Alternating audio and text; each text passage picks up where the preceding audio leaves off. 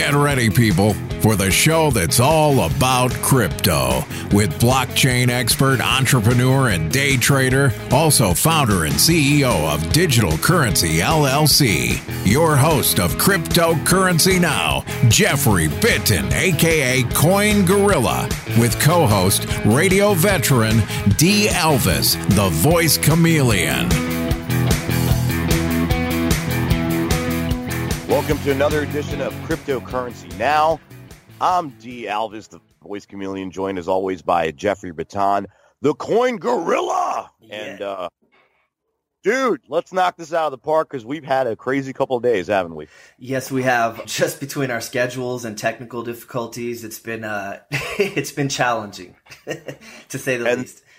And a quick note to our listeners and followers: uh, Larry Sanger had uh, he was traveling quite a bit when we were hoping to hook up, and then in between he caught a little bug where he was dealing with uh, like a sinus infection and some throat issues. So unable to bring you that interview as we had hoped uh, earlier, but we are hoping that we can reschedule something when his schedule eases up. So stay tuned, follow us on Twitter, and we'll keep you posted on that as things develop. But uh, we are excited to be doing another episode, episode two.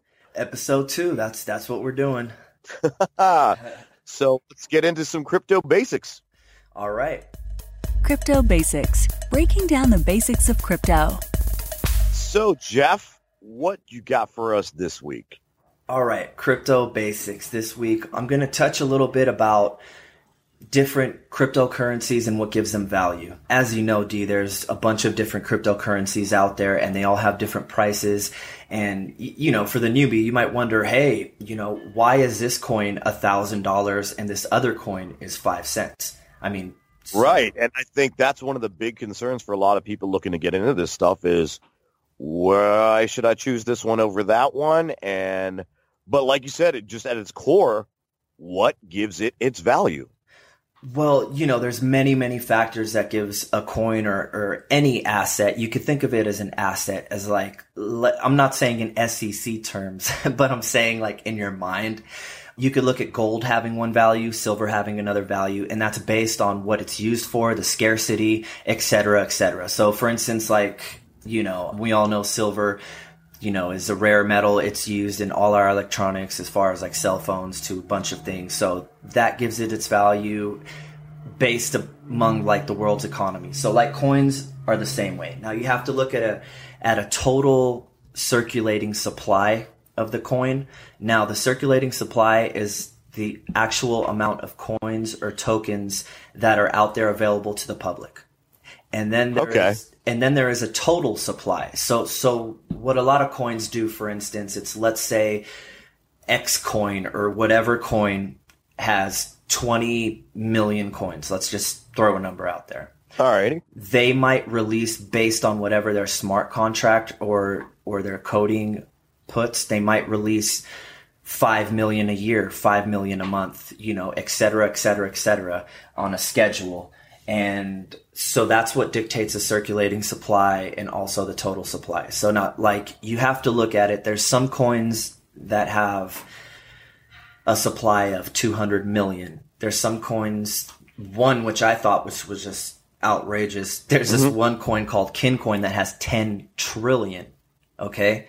So you need to understand like any currency, the more there is in supply, like the Zimbabwean dollar, you can get like a hundred million Zimbabwe dollar because they keep printing these coins. So like the more coins you have in circulation, and guess unless they're getting used up and and actually used in some kind of ecosystem, or I, I mean they're just going to be floating in the air. So So how does that compare to say like the you know we use here in the states it's the gold standard essentially, which in principle says the U.S. economy the the dollars circulating in the United States are only equal to the amount of gold in the country, so to speak. Well, that Um, actually is not the case anymore. So we were on the gold standard, but then that was taken out years ago. We're no longer on the gold standard. Right. So my, my, my point being is with that transition, how would it compare to the modern standard? Okay, so there's it gets a little tricky with crypto because there's a whole thing with pre-mined coins and mineable coins. And now mineable coins you could think of for instance bitcoin where it's a proof of stake proof of work process to where you know miners go ahead and they run these machines that go ahead and do complex algorithms solve math problems and in return they receive partial bitcoin and you know that's what the fees are charged basically like that then you have pre-mined coins, which like Ripple, they went ahead, created a contract, and they have X amount of coins, which aren't mined. But then with those coins, you can go ahead, lock certain coins up. So like, let's say I create 100 million coins. I can lock up 50 million coins like on X date. So for instance, June of 2019, X amount of coins will be released into the circulating supply. So, Right. So that like it, it gives assurance that no one will flood the market. You know what I mean? That no one will just dump coins all of a sudden and crash the price. Cause you have to think of it as its own little ecosystem. Just, just as anything, the, the value is dictated by many factors. But at the same time, Yeah. if someone controls too many coins, they can easily like, like the price of gold. If someone controlled 50% of the gold and dumped 50% of the gold one day, that price would tank. Yeah, I mean, and really, when it comes down to, and I think this is what it, when you get down to basics of just how people function and uh, economies function, going back through the history of time, all money, anything monetary, the value comes from what we as a society, as a nation, as a village, it all comes from what we determine the value to be. You know what I mean? Like, so I think that's where crypto, uh, not so much in its infancy because it's been a few years now, but to a lot of people coming into this whole thing and getting involved, where I hear that question all, they're like, well, what gives it its value? And I said, it's like, and this is what I just try to keep it basic for people. I'm like, it's anything else, guys. Like we put value on, you know, this piece of paper, by the way, for those of you who can't see, which is everyone, I'm holding a dollar bill, a crisp dollar bill. It really doesn't have any value per se. It's because we live in a society that says it has value. So this is the stages of people just trying to get involved. And I see it as this does have value because enough people are saying it has value. And that's how we get to a system that works. Yeah, and more than that, you have to think of like the world as okay, there's a US dollar, there's a euro, there's the Russian ruble, there's the Great British pound. You got to look at the world as having many different fiat currencies. Look at Right. coins the same way as that. There's many different ones. What gives it its value as and you know like the US dollar like Panama for instance, that's used as its national money plus the the colón which is used for change. But there's a lot of countries that depend on the US dollar and that's Yeah. what gives it its value. So the same with coins like like you have to look at it as okay when i invest in a coin this is what i do i look at the cir- at the total circulating supply i look at the total supply of the coin i look at supply and demand i look at whatever the ico or whatever this token you know strives to achieve i look at their roadmap i look to see like what kind of utility this token will have like is it just going to be a bunch of tokens floating in the air or is there going to be some kind of use for them you know what i mean another thing is Right. which is a little harder. And I try to speak in layman terms for everybody. I'm not getting all technical and I'm just trying to speak as basic as possible. But another thing that I do personally is, for instance, if some ICO or someone boasts, we have a coin lock or we are going to be doing a code bur- coin burn or, you know, we're going to be releasing X amount of coins or this is a total amount. I will go ahead. I will go to etherscan.io. Most of these tokens are ERC20 tokens. I will go look at the smart contracts. Now, this takes a little knowledge of, of knowing what a smart contract looks like, but you can go research. It's all public once the coins are out there to see how their smart contracts are, are coded and to see if they really do have the coin locks and the coin burns. Because a lot of people boast that, but they don't. Or a lot of people say, hey, we have 200 million coins when they really have 400 million. So please verify whatever you read on these websites, you know, or their ICO white papers and go to etherscan.io, type in that ticker and find out what is their total supply. Go research the transactions, research their contract creation, etc. That's what I And then- say. Cool, man. Well, with that said, why don't we check in on CoinWatch as to what is hot in the past week here in cryptocurrency? Sounds great. CoinWatch, giving you the lowdown on the hottest performing coins. All righty. So, Jeff. Yes. What is going up? What's going down? Who do you feel strongly about? Who are you a little shaky about this past week? Okay, yeah. So as everybody knows in the, in the trading world, it's been we've been swimming in red. It's just been it's been a, a down week for for crypto in general. And then, real quick, I'm sorry, I want to just interject that. Sure. At this moment, it is the 17th of May, 2018, which is the time of the recording. So, of course, these things could change by the time you guys hear this. Yeah. As you Um, were, my friend. Yeah, no problem. So we'll go ahead and everybody knows we've been swimming in a, you know, sea of red, but there's been a couple that, you know, made decent returns for the for this week. And nothing like last week, nothing like crazy returns like last week, but definitely. Yeah, so we'll go on to uh coin number 2. So this is called iExec. The ticker is RIC. It has a coin market cap of 179 million roughly, and it's currently number 97 on the coin market cap. Now, if you would have bought this coin at, on May 9th, it was $1.64 per coin. At the time of gaining these stats, May 16th, it was at $2.50. So that's a seven day gain of 41%.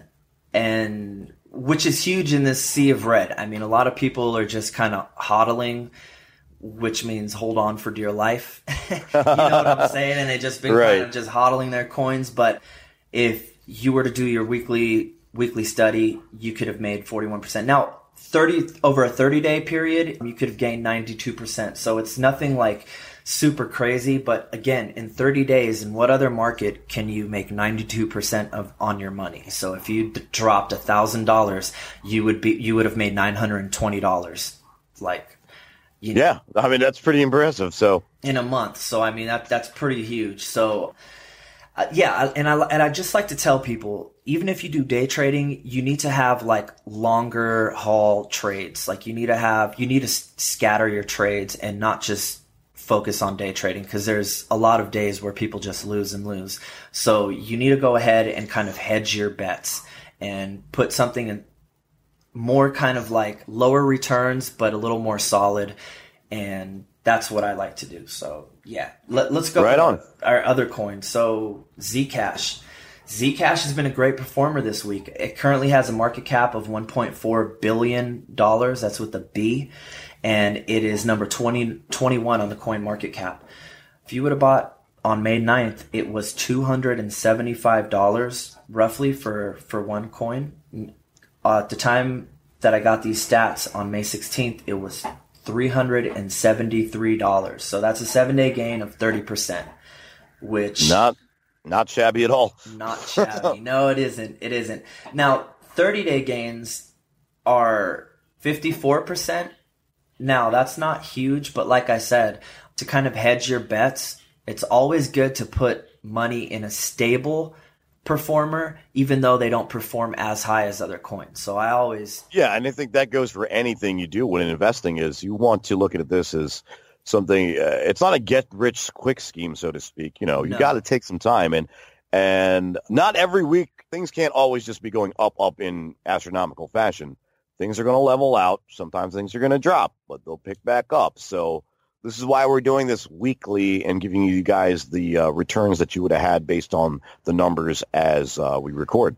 Yes, and maybe down in the future, like in a month or something, we'll go over some of the coins we talked about and see how they're doing, you know, in a month's time. But yeah, we, we want to give people some good, you know, steady advice and, and just for the basic, and, and even for the advanced trader, just, you know, kind of give you some knowledge and stuff.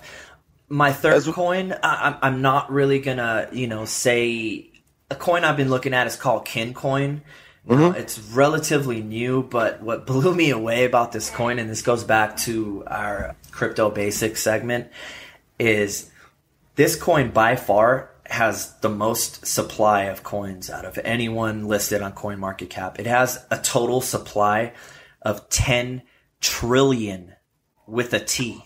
Okay. 10 trillion. 10 hmm. trillion coins. So, I mean, That's a big wallet. Tim. That's a big wallet, and I'm surprised. That, it, you know, it's at fractions of a penny, and people are like, "Oh wow, I see a coin fractions of a penny." It's you know, and it's had some good returns over the last week. I don't really want to go into it, but I would just research, guys. Like when you got a, a supply of 10 trillion, their circulating supply as of now is 756 billion. So even that is just an astronomical level. You have to think if there was like I don't know what the world's value of like currency is, but I mean ten Right. trillion.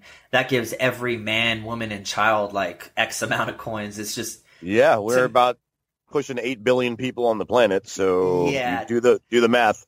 unless they At- come up with some super economy system to where these coins are used like I'm talking over like a hundred thousand transactions a second on a scale like that to where they're actually utilizing some kind of ecosystem. I don't see this coin going up in value. I don't even know how it's even on the coin market cap. I don't even know what's what's doing it now. I mean, to me, it's just crazy. So, people beware. Just do your research. Don't just look at an ICO paper.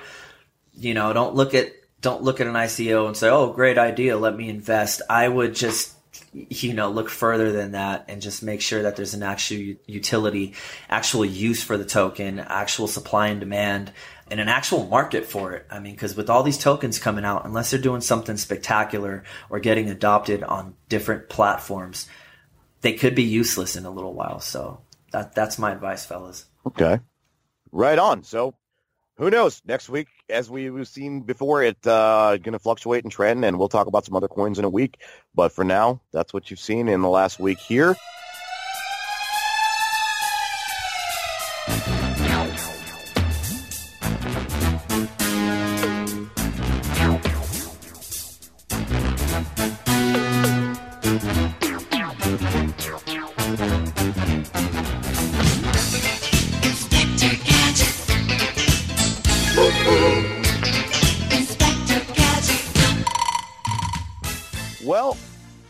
Time look at some headlines. To be or not to be, covering the latest crypto news, regulations, and trends globally. Jeff, what do you feel is in the news in the crypto world that's uh you know, worthy of people's attention? Okay, well, you know, I always love positive stories about, you know, stuff with blockchain, and I came across something which I thought was really interesting, and on top of that, kind of amazing, and I'm glad it's happening. Here on UNDP.org, uh, it's the United Nations Development Program. The, the headline reads Using Blockchain to Make Land Registry More Reliable in India. So, Wow. yeah, which is which is great, and it's actually a necessity. So going into this article, it talks about how in this little region in India they have issues confirming and showing proof of their land. Like their land registry system right now is basically was done on paper, and with flooding and things in that area, landlines were being moved, and people were you know having issues going ahead and, and, and finding out their their property lines and things like Right. that. Right. If the only the only viable record is a piece of paper, and that piece of paper is affected by flooding, obviously rock doesn't just beat paper, or actually paper beats rock, but flooding beats paper every time. And that's terrifying. I mean, I think about it when having my house, right? If my deed that uh, the copy I had was the only record out there to prove that it was mine, right. how, I mean, this is stuff we take for granted in the developed nations, you know, and it developed parts. is. It, it, it is, and and you're totally right. And it's like you know, right now you go to your you know county assessor or whatever, you pay your property taxes. That's on their computer system. Even if you lose your physical deed, you can go in and get another one. But Yeah. in, in a lot of these countries, like and in this article, it says they got the idea from Haiti because Haiti had that earthquake, which destroyed everyone's paper records and they were having this problem in Haiti going ahead and trying to verify I'm the owner of this property and more than that after the earthquake actual property lines were moved and because the actual Right, because the land terrain- actually yeah. moved, right. So you have to imagine. Wow. So so think of blockchain as something now to where they can go ahead, they can GPS the landscape. They can go ahead and plot out the parcels of land. They can upload it on blockchain and then attach every owner to that parcel of land so that even if there's some disaster where that part of the world's computer services go out, being on blockchain, it will never be removed off the complete internet and off the blockchain itself. So no matter if this person in that affected area can't reach it, the people in the government that need to verify will go ahead and be able to go and verify their proof of ownership. Wow. So I That's mean, I think this is amazing. Yeah, I think it is revolutionary, and I think it's it's something that needs to be done. And and this is the beauty of blockchain. It's not just some currency. It's it may have Bitcoin may have started off that way with blockchain technology, but people have advanced it. Vitalik Buterin with the Ethereum blockchain, and other people have advanced it to where now we're doing smart contracts, and now people are doing uh, blockchains with medical records. Dubai is doing smart license plates to where they're going to be working on a blockchain to where they can scan your license plate, know everything. I mean, this is huge. So people, Yeah, because it's it's there's too many cracks in the system currently. I I believe, and obviously, with uh, one of the things we discussed in the last episode is how the reason it's called crypto is because it's encrypted, which makes it much more difficult, if not impossible, for those out there to hack into the system and change things up. Our current system in most aspects of business, whether it be like we were just talking about with, you know, who's to say they couldn't just come, you know, somebody could hack into county records and change some stuff up for somebody's land deeds and things like that, especially when you figure if you're in a major city like, you know, New York, Philadelphia, um, uh, you know, in the Tampa Bay area, there's more money put into securing things for people. Now, obviously what's happening in India, there wasn't really a system to begin with there, but you think about places in the United States, you know, again, living on the coasts, uh, living in bigger cities or kind of urban areas, we again take this stuff for granted because all this stuff's been implemented, right? Right. There so many areas in the United States where people can't even get like high-speed internet still. yeah. So think think about that, right? So again, what's happening in India? They're using the blockchain technology to really help people and secure. That's basic basic rights. You know what I mean? It's what do you worry about in life? Everybody wants to have a roof over their heads and some food in their belly, right? This kind of goes back to uh, Maslow's hierarchy, if you will. So now we're using this technology to ensure that people are taken care of in that regard. So just think about folks here in the United States where it's so easy if you're in small town, rural Texas or Kansas or whatever, you know, I'm not trying to pick on the Midwest. It's just that, you know, the flyover states have a lot of towns and small cities where things, because the money's not there, because there's no, uh, in the eyes of the powers that be, there's no reason to invest the money in securing things for the people that live in those areas. So now the beauty of this is it can be implemented in areas like that because it doesn't require those powers that be to implement it. We're all capable of doing it. Exactly. And that's And, and So we take something for granted. We, we, we take things Yeah. for granted in, in the West. You got to imagine also, like, and, and this, you know, a lot of people may not think of this aspect of it, but in rural India or Haiti or whatever, there's also corrupt officials and people that Yeah, just after are. the earthquake and say, oh, this is now my land, you know, or, or whatever, or you need to pay to prove this. I mean, there's, there's literally corruption in these other countries, in these third world countries to where blockchain would not allow them to do that. You know what I'm saying? And it's just like, and, and I want to touch on something also. Now, a lot of people may not know this, but I was in the hurricane in Hurricane Maria in, in Puerto Rico and digital currency LLC last was- year. yeah, Digital Currency Wow. LLC was starting there. I went ahead to Puerto Rico. Uh, I have a place there that I've had for years. I was starting the, our corporation, Digital Currency LLC, in Puerto Rico when the hurricane happened. So luckily, I had a plane flight out a few days after, and uh, about five days after I left. But regardless, I haven't been back there since to even mess with my roof. I've been dealing with getting the website. So I've basically been a digital nomad, just getting this working. I've been in California, Nevada, you know, all over. But in Puerto Rico, as of now, a lot of people went and applied for FEMA assistance because, you know, Puerto Rico is a territory of the United States. And I heard this NPR, I, I heard this on NPR that their biggest problem was showing proof of ownership because Puerto Rico as well, their land registry systems are like back from the 70s and mostly paper. So this right here would help Puerto Rico immensely as well because I, I mean we're talking Puerto Rico and that's U.S. territory.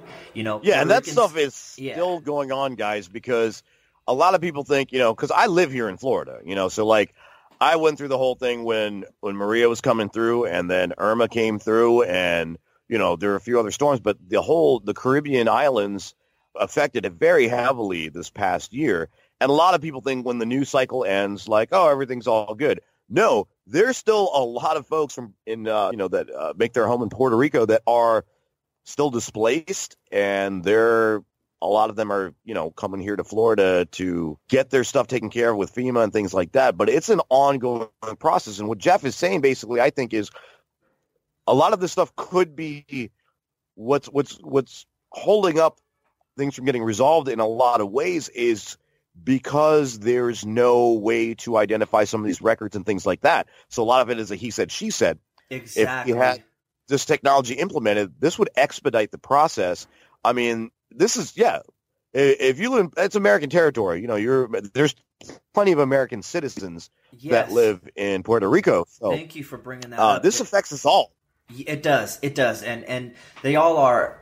Everyone on the island eh, are American citizens. Is that and that's what people need to understand. It's like, can you imagine New York or Texas, Right.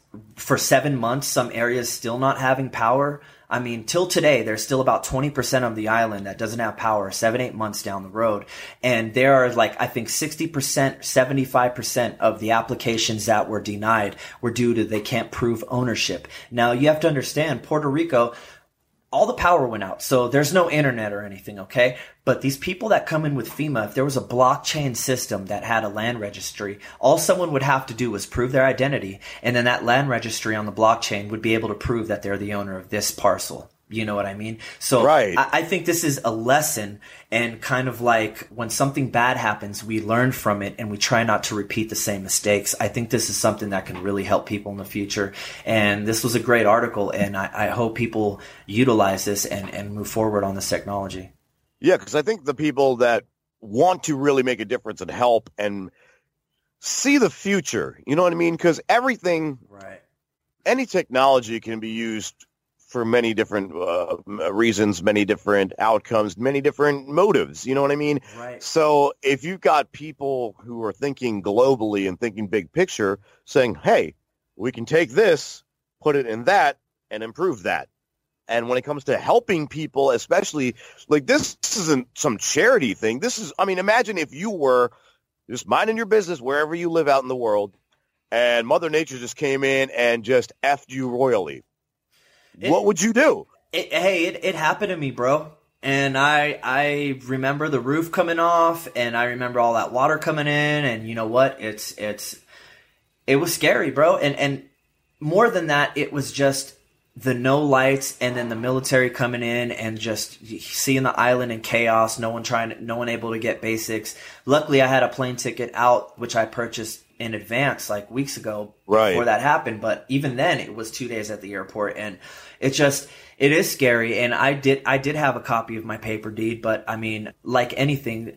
All the talented people are leaving the island just because they can't feed themselves. You know what I mean? So all the Right, all the right. best doctors and teachers and people that can be helping the island right now out of necessity are leaving, and which is draining, the, you know, draining the island's like wealth of, of, of brilliant people and, and of like qualified doctors, et cetera, et cetera. So now it's even getting worse. So I, I mean, Yeah, and that's what I'm saying. So now, if we take these brilliant minds and people who want to do some good, and you give them some technology that they can play with to improve a system that would help people, there's going to be a lot of people out there that are willing to do that. So Definitely. I'd love to like think about this, you know, because hurricanes aren't going anywhere, and trust me, Uh, it's getting to be that season again here in Florida, and Yes. everybody gets. I don't want to say everybody panics, but it's kind of like you make it. It becomes a part of the seasons. Whereas when I lived up north, you kind of stocked up on your rock salt and made sure your shovels were good and things like that before the winters hit. Right. Here, you stock up on all those necessities, you know, to be safe or be uh, prepared for what may come in hurricane season. So I can't imagine because it's not like where I was was directly affected. Uh, I lost power for from Irma.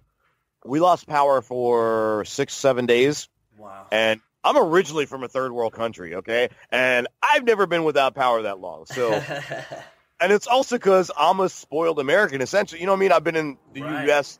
since I was four years old, so like. right. I rely on the internet and Netflix and all this other stuff, right? And so again, this is the kind of thing that down the road, not only can it be implemented to help people who really, really need it and are in a bad way, but even for spoiled brats like me, perhaps this can help us resolve a lot of these issues quicker down the road. So it's just, you know, because we're just scratching the surface of what this technology can do and revolutionize so many different industries. So, you know, it's going to be an exciting ride for the next few years for sure. It's definitely a disruptor of uh, traditional business practices, but I mean in a good way. If people adopt it and lo- oh, embrace it with open arms, it, it'll be beneficial. The people that kind of just wait and think this is a fad, a passing fad, might be too late. It could be the whole blockbuster video Netflix thing to where blockbuster's out of business and now Netflix are creating their own shows and are a force. You know what I mean?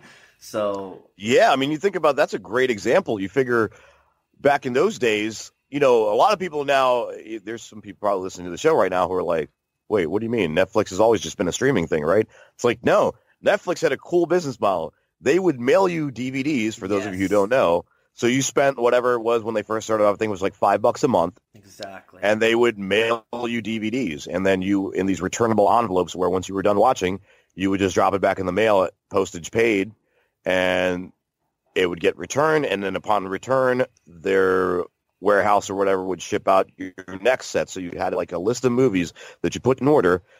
Well, Blockbuster all of a sudden took a huge hit, you know, because people were like, "Oh, I can sit at home and kind of do this on the computer." right. And even though it wasn't instantaneous, it wasn't that instant gratification.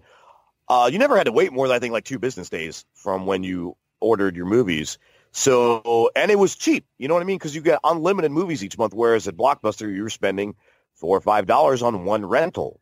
exactly. so if- If you're renting multiple movies, and I remember people thinking, "Oh, this will never affect things," but especially at that point, the video industry. And I used to work at a video store, and Blockbuster was always like the the giant. You know, they were the McDonald's or the Walmart Oh, yeah, They they were- were huge. They were huge. Un- unstoppable.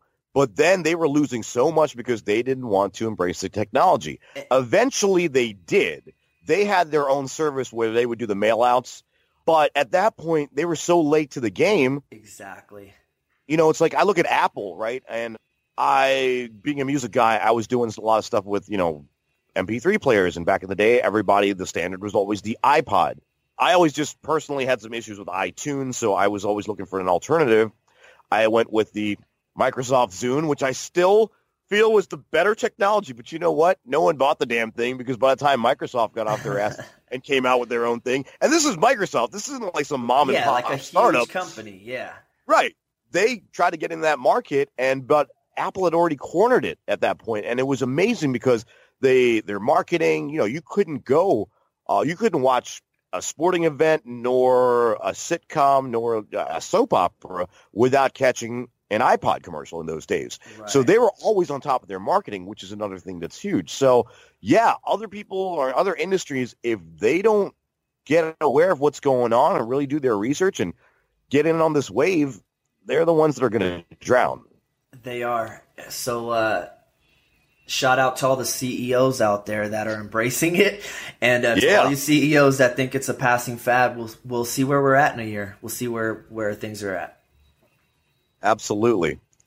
What do you got for us, Our- Well, sir, I was thinking about some of these folks that we were just talking about. Some people don't want to get on the, and they're very dismissive. Uh, I think a lot of folks listening probably know about Steve Eisman. He's uh, most recently famous for the the Big Short, which was a pretty successful film, was based on uh, what he did, and his biggest claim to fame, I guess, in the indus- financial industry is he's kind of a money manager who got famous for betting against subprime mortgages uh, well before anybody else did. Got it. So I saw a lot of hubbub about he was interviewed recently, and this article coming from the Wall Street Journal, where he was asked, you know, what he thought of the whole thing, and he basically dismissed it as kind of a passing fancy, and he said that he doesn't, he isn't a fan of the investing craze around crypto, and so this caused like a lot of people who you know are interested are like, oh my god, this guy's kind of a name, and if he's saying it's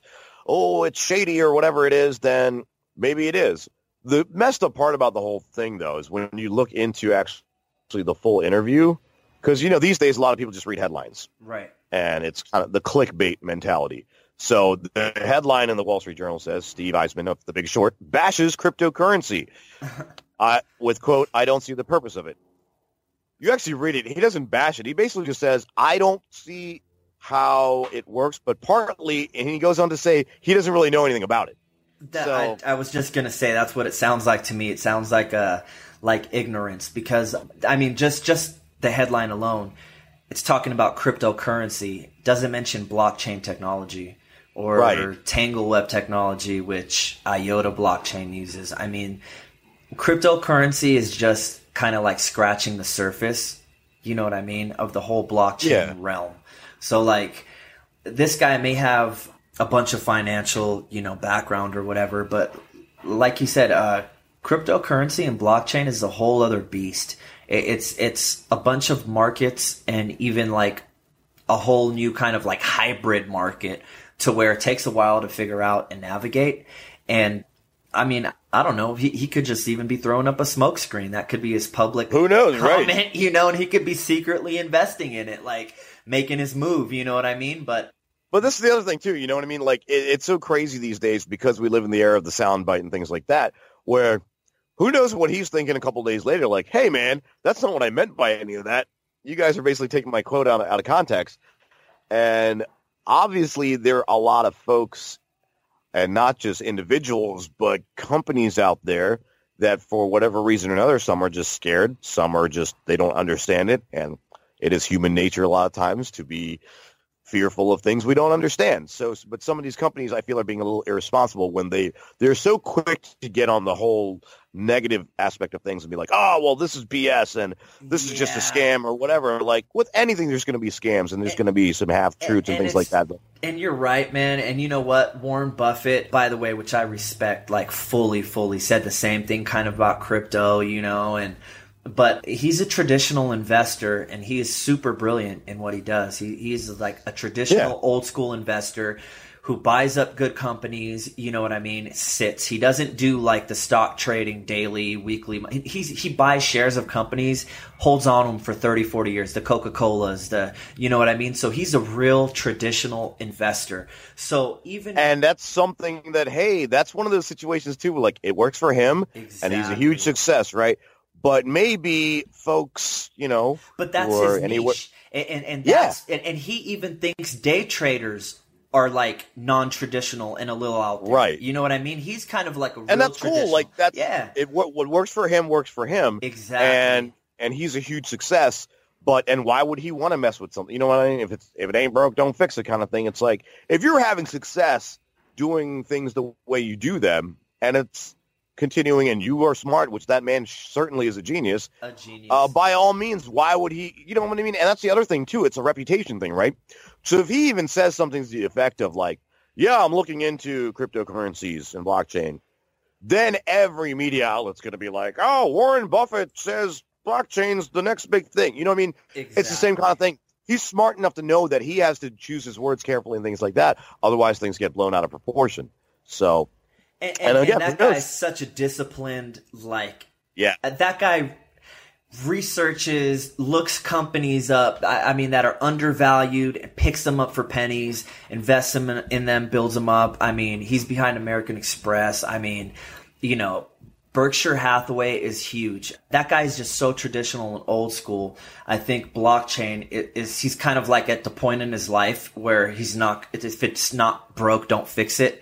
He's not going to change, you know, his strategies or move into new strategies or even new realms like blockchain. I don't believe. You know what I'm saying? So, um, Yeah. yeah, but people will find out in the long term that cryptocurrency and blockchain in general has many facets and facets and angles to it, and it's a multi. It, it, encompasses many things. So Yeah. to just say blockchain or cryptocurrency is one thing or one way, I feel does it a disservice. It's it's like you know, and there's some people that are like doctors who are heart surgeons and that's their specialty and that's what they know best. Ask them about a foot surgery and they might say, ah, I don't really know too much. Let me recommend you to this guy, you know? I think it's the same thing with, with any kind of investing. There may be people that are brilliant in futures, but don't know the daily traditional stock market. You see what I'm saying? So, Right. so, I mean, being this is its own beast, you really have to be a blockchain and crypto enthusiast and really know about blockchain and crypto to understand its full potential and understand what it's about. So, yeah. Yeah, I and I think that just it basically sums it up, which is you know anything you're going to get involved in, there's going to be risk, there's going to be rewards. So I mean, I don't care if you're buying, you know, it's something as simple as going to the grocery store and you said uh, I'm going to use this baking powder instead of this baking powder. You know what I mean? It's just just do your research. The information's out there. We're here to help you as best we can. Again, we're not giving advice. We're just giving you information. What you choose to do with it is of your own accord, none of our business. But you know, it's just one of those things where everyone's going to have a differing opinion, and what works for some people may not work for others. So So on that note, I want to give a a quick shout out real quick, and this is to the mayor. Reno! Yeah, the mayor of Reno, Nevada, Hillary Schieve. I hope I'm not butchering your name. I'm sorry, but so she's actually running for re-election. Now, now I have to say we have our offices in Reno, Nevada. Uh, one of our offices in Reno, Nevada, and I really like it there. You know, I did a little research on on Mayor Hillary Schieve, and she actually fought to bring Tesla and Google into the park out there in Reno, and she actually Nice. yeah, got them to come out. At, they have a manufacturing plant and stuff, and Blockchains Inc. just came in and, and bought up a huge chunk of land a few months ago in the Tesla park as well. And so I give a big, big shout out to her. She's very, very forward thinking. Forward thinking. Reno is in a, in, in a kind of a boom right now with housing and, and jobs and things, and, and she's a big part of that. So I fully support her, her campaign to uh, for reelection, and I hit her up on on Twitter and I said, "Hey, can I contribute with crypto?" And she replied, and she was like, "Yeah, sounds great. I, I need to integrate that." So, you know, looks like That's she's into fantastic. crypto, and and for a mayor like to to be saying that, I think that's awesome. So, big shout out to her and all the forward thinking politicians that that are are th- that know crypto's here to stay, and and, it, and it's definitely to your advantage to be knowing about crypto. Don't don't be the one left in the dark five years later. What's the internet? you know what I mean? Yeah, right. Yeah. I mean, there's still people I know who were like, people just get set in their ways sometimes, and a lot of times it's it's either laziness again or fear. So certain things at this point, you know, people are acting like this is something brand new. It's been around now for nine years. It's just becoming a little bit more of a household name these Well, days. So I'll tell you something more than that, D. It's actually been around since like the 50s, bro, and earlier than that. It's been around forever. if you well, if you yeah, I mean, think there was about it, it's of it. cryptography. Yeah. It's, it Yeah. goes down to cryptography, okay? And it builds on that premise. So basically, we're talking codes, we're talking things like that. Cryptography's been around forever. This is just a new way of doing it, and it's building on that premise of cryptography and putting it and allowing it to do things that we couldn't have thought about 50 years ago. You know what I'm saying?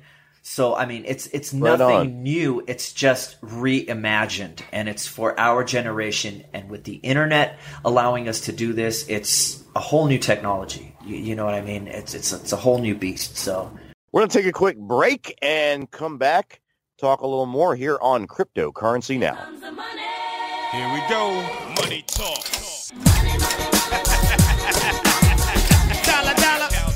Thanks for tuning in to another episode of Cryptocurrency Now. This show was recorded on May 17th, 2018. Be sure to keep up with the latest news in between episodes at our Twitter page at now underscore crypto. And don't forget to hear Jeff as he makes another appearance on The Larry and Joe Show this weekend on YouTube. You can catch me, D, on another live episode of 15 Minutes of Game every Wednesday and Friday at 6 p.m. Eastern on Get Vocal. Now back to more Cryptocurrency Now. All righty, ladies and gentlemen, back here on Cryptocurrency Now. Jeff and D here, and uh, all right, well, let me hit you with some fact or fiction then. All right, fact or fiction. Fact or fiction, putting your knowledge to the test. Alrighty. So, Jeff, kind of piggybacking off what we were just talking about as we move on to fact or fiction here, cryptocurrency blockchain technology, we know that it's currently being focused on as a, monetary value, so to speak. Fact or fiction, it will revolutionize every industry at some point or another. I say fact, and Yeah. I say fact, and and I'll tell you why. It's just it's like the internet took away, you know, like your standalone fax machine or something. Right. It, it was like you had everything back in the day separate. You had a phone line, a fax line. You know, you had this, you had that, and then they came out with the all-in-one, the copier, the printer, the fax scanner, et cetera, et cetera. Blockchain is going to let's talk on like let's just talk like medical records okay Right. now you have doctors offices a majority of them which still keep records private doctors that still keep records on on paper okay? A lot of them are transitioning to uploading them on the internet. But think of blockchain as where with blockchain you the patient and the doctor or doctor's office will each have a private key and will be able to send encrypted your medical records will will not be able to fall in the hands of someone else basically you know what i'm saying if you don't have this key they don't have that key you can't see the information so like think of it as it's not going to take the medical record field away it will go ahead and streamline it, make everything a lot more secure, easier to navigate. You see what I'm saying? So it's it's kind of like the whole blockbuster thing Yeah. where where these companies that go ahead and say, okay, wow, blockchain, I'm going to now, and, and there's a bunch of different, you know, blockchains that are dealing with medical records and different aspects of things. There, like for instance, ARN, which is Aeron coin, they actually, as of now, pilots actually write their ledgers on paper. So they write their hours, they write whatever on paper. So Aeron went ahead and created a blockchain that basically does an app and will will put all the pilots' logs on the blockchain. So now Okay, great. which what what does that mean also? It means you can't go ahead and er- erase or say i lost this paper. Once it's on the blockchain and it's out there it's actually irre- irreversible immutable. It's basically time stamped date stamped it's there everyone sees it. So like you know you can't go ahead and change it later on. Once it's there it's there. So it's like the ultimate proof and the ultimate security. So Again, transparency is key to Exactly. keeping things accurate and honest and available to everyone. I I don't know about you, but I want I don't want to think that my pilot is fudging his sheets or you No. know or, or or flying too many hours. You know what I mean? I want to make sure exactly. he's you know he's doing everything good. He's his time is logged. I mean, imagine a, a imagine a passenger that can hop on a plane and with some app like on American Airlines, let's say, it can say check pilot's flight log. And you can go ahead Yeah. and check your flight number, your pilot's name or whatever, and see his flight log, how many hours his pilot's had, et cetera, et cetera. I, I mean, you know, that, that, I would like to know that. I mean, we go into yeah, the, it puts us at ease, you know? yeah, we, we go we go to a doctor's office if we're going to get a surgery, and we vet our surgeon. We make sure this is a top surgeon. we make sure he hasn't messed anything up.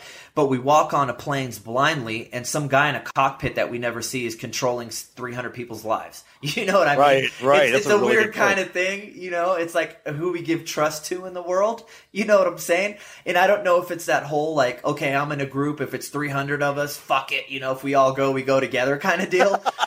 you know, or like if I'm, I'm sparking up a cigarette, I'll tell you that much. Yeah, like you know, or or if it's been a long just- time since I could smoke on a plane. yeah, dude, and and at that point, it's probably not only your smoke on the plane. With you know what I mean? Nope. But yeah, but for some reason, when we go into a doctor's office, it's us alone, and, and it's us under the knife. Yeah. we really make sure our doctor. But even that, man, you know, because I've actually a uh, little quick background, not not you know to get too personal, but I've had uh, medical issues and I've had over th- uh, thirty surgeries. Okay, now if I could have vetted my doctors more accurately by saying, okay, you know, a doctor's going to say, oh, I performed this procedure a dozen times or a thousand times or whatever. We're taking them for their word, right? Exactly. there's no way for us to necessarily verify that very easily. Now, if all those things were logged in every time they performed X uh, procedure that was logged in the blockchain in the ledger format, it would be revolutionary where, okay, I know I would have felt a lot more comfortable about certain things that I've had done over the years Oh yeah. if I had access to that information. Oh yeah, and, and you got to think of it like, what do we also do? Like, let's say we go to a dental website, we want to check out dentists. We read Right. reviews. Okay, reviews are biased. Reviews are just like they could be paid. Yeah. It could be whatever. It could be this guy's feeling. You, you know, like imagine if, like with blockchain, you can go on blockchain and and timestamp. Okay, this doctor had X happen, or this doctor has this malpractice suit, and and it's all time stamped. It's all like official records and you know it's not just someone's word like i, I think people would Yeah. be able to make a better judgment you know and also another thing that would do Yeah, because I'm going to lie, Yelp has steered me wrong a few yeah times. Yeah, bro but but what that would also do is that would give these professionals a higher standard like oh shit if i fuck up we're going to be Right. blockchain you know what i mean They're gonna- Accountability. It always comes down to accountability. It, we it's need down more to of that. accountability. It's like they're not going to be like, oh, uh, let me pay a service to get all this negative info about me off off the internet. You know, this will be something that can't be changed, that can't be taken off, that everyone can access, that no one controls. That will be like a you know like a a verified platform. Think of it like that. Very cool. So basically, Jeff's absolutely right. I feel like he's convinced me on our Factor Fiction here that blockchain will revolutionize many industries as the years go. Right on. Let, let me let me get one for you. So let me let me throw one at you because we're talking technology here. I'm sure you remember back in the days, you know, the first kind of like streaming service, Napster. oh my God, All right. Napster. So did did Napster ruin the music industry with this business model?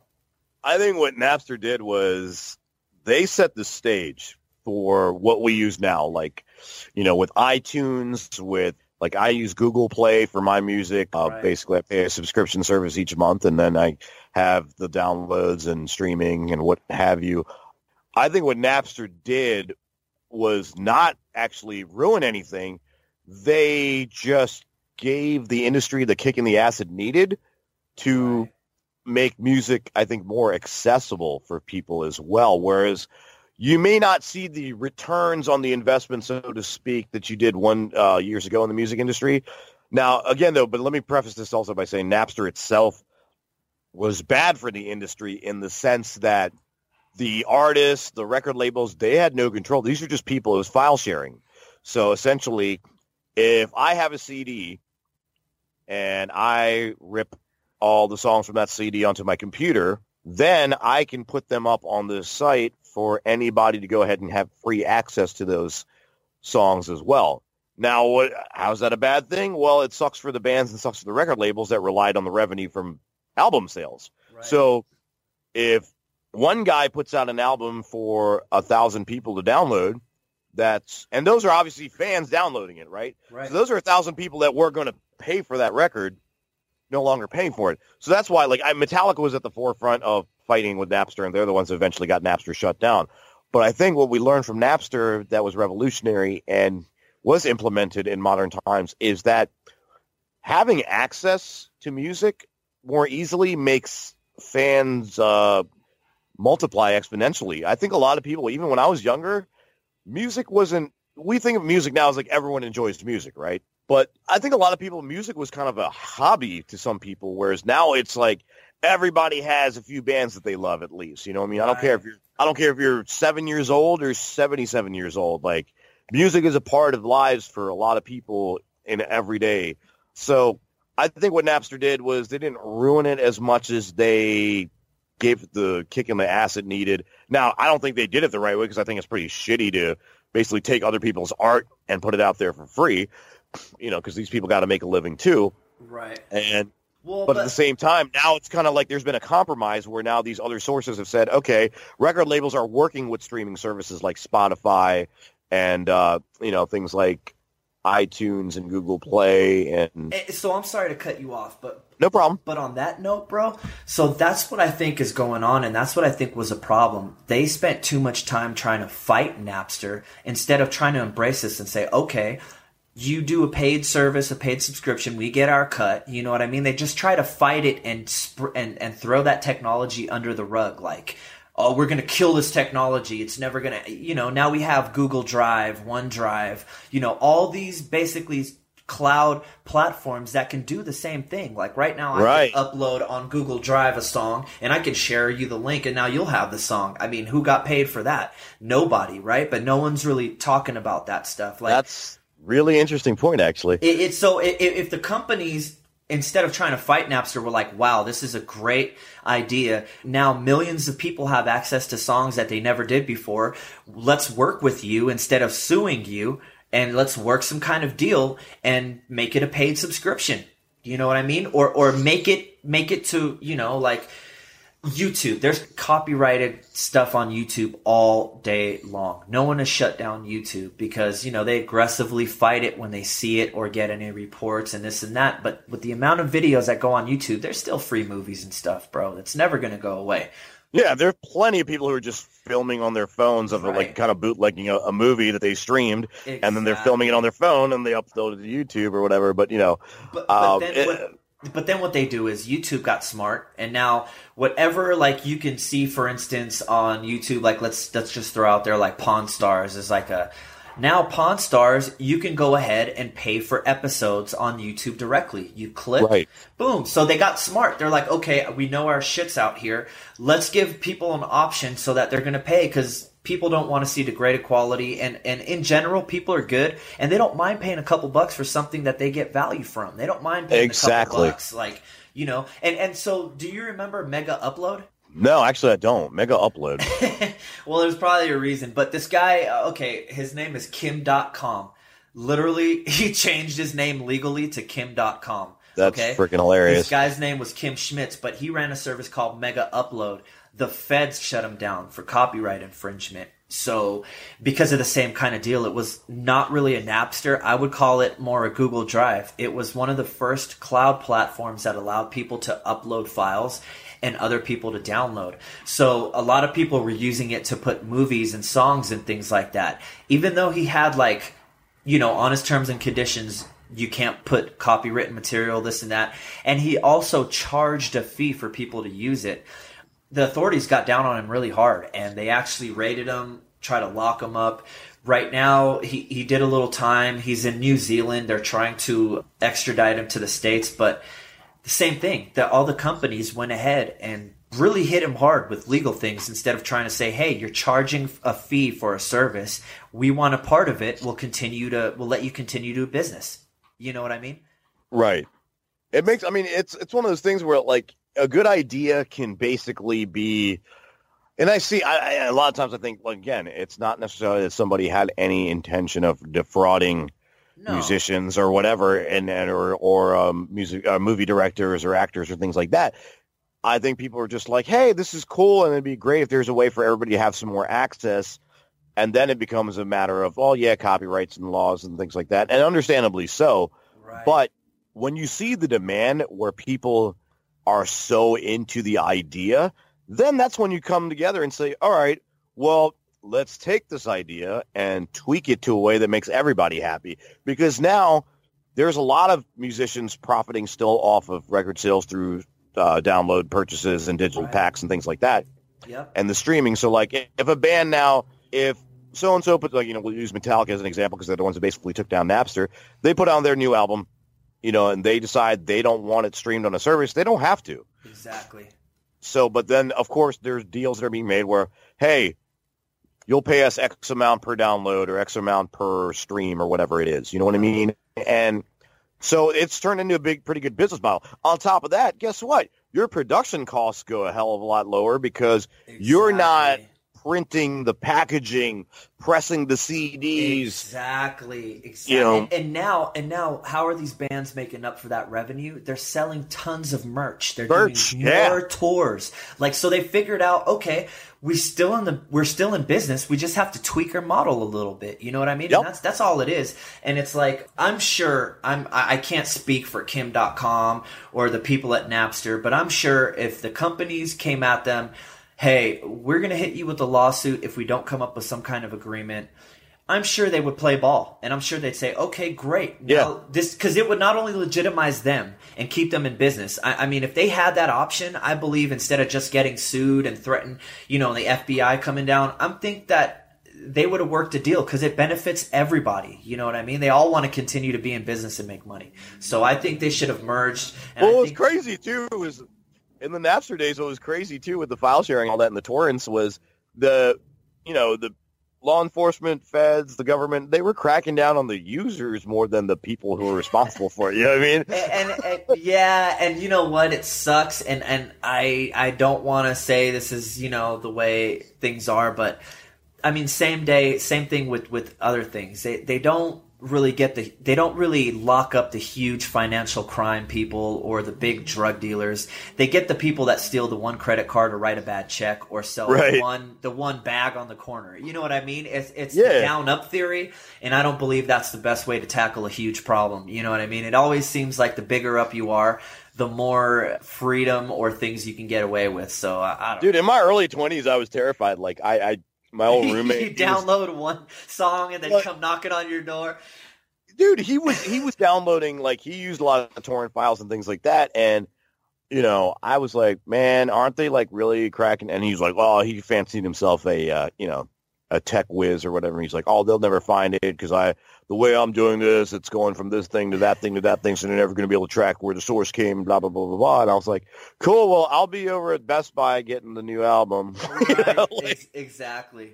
and uh, because I was just like, and also for me personally, because I used to play music and stuff too, I was like, I liked it as a collector kind of thing. And this was me again in my early twenties. Now I'm just like, hell no! Oh, my favorite band's got a new album. Sweet, gonna fire up my phone here, download that son of a bitch. Woo! You know, Yeah. and it's like my wife gives me shit all the time. She's like, because she'll still buy CDs, and I don't fault her for that. But I'm just like, babe, I already got it, and she's like, no, I'm gonna get the CD, and I'm like. And then it makes me feel kind of bad, like I'm being a jerk. But I'm like, they got my money. right. Either way, they got my money. You know what I mean? Yeah. And I know how record labels work, and bands really are.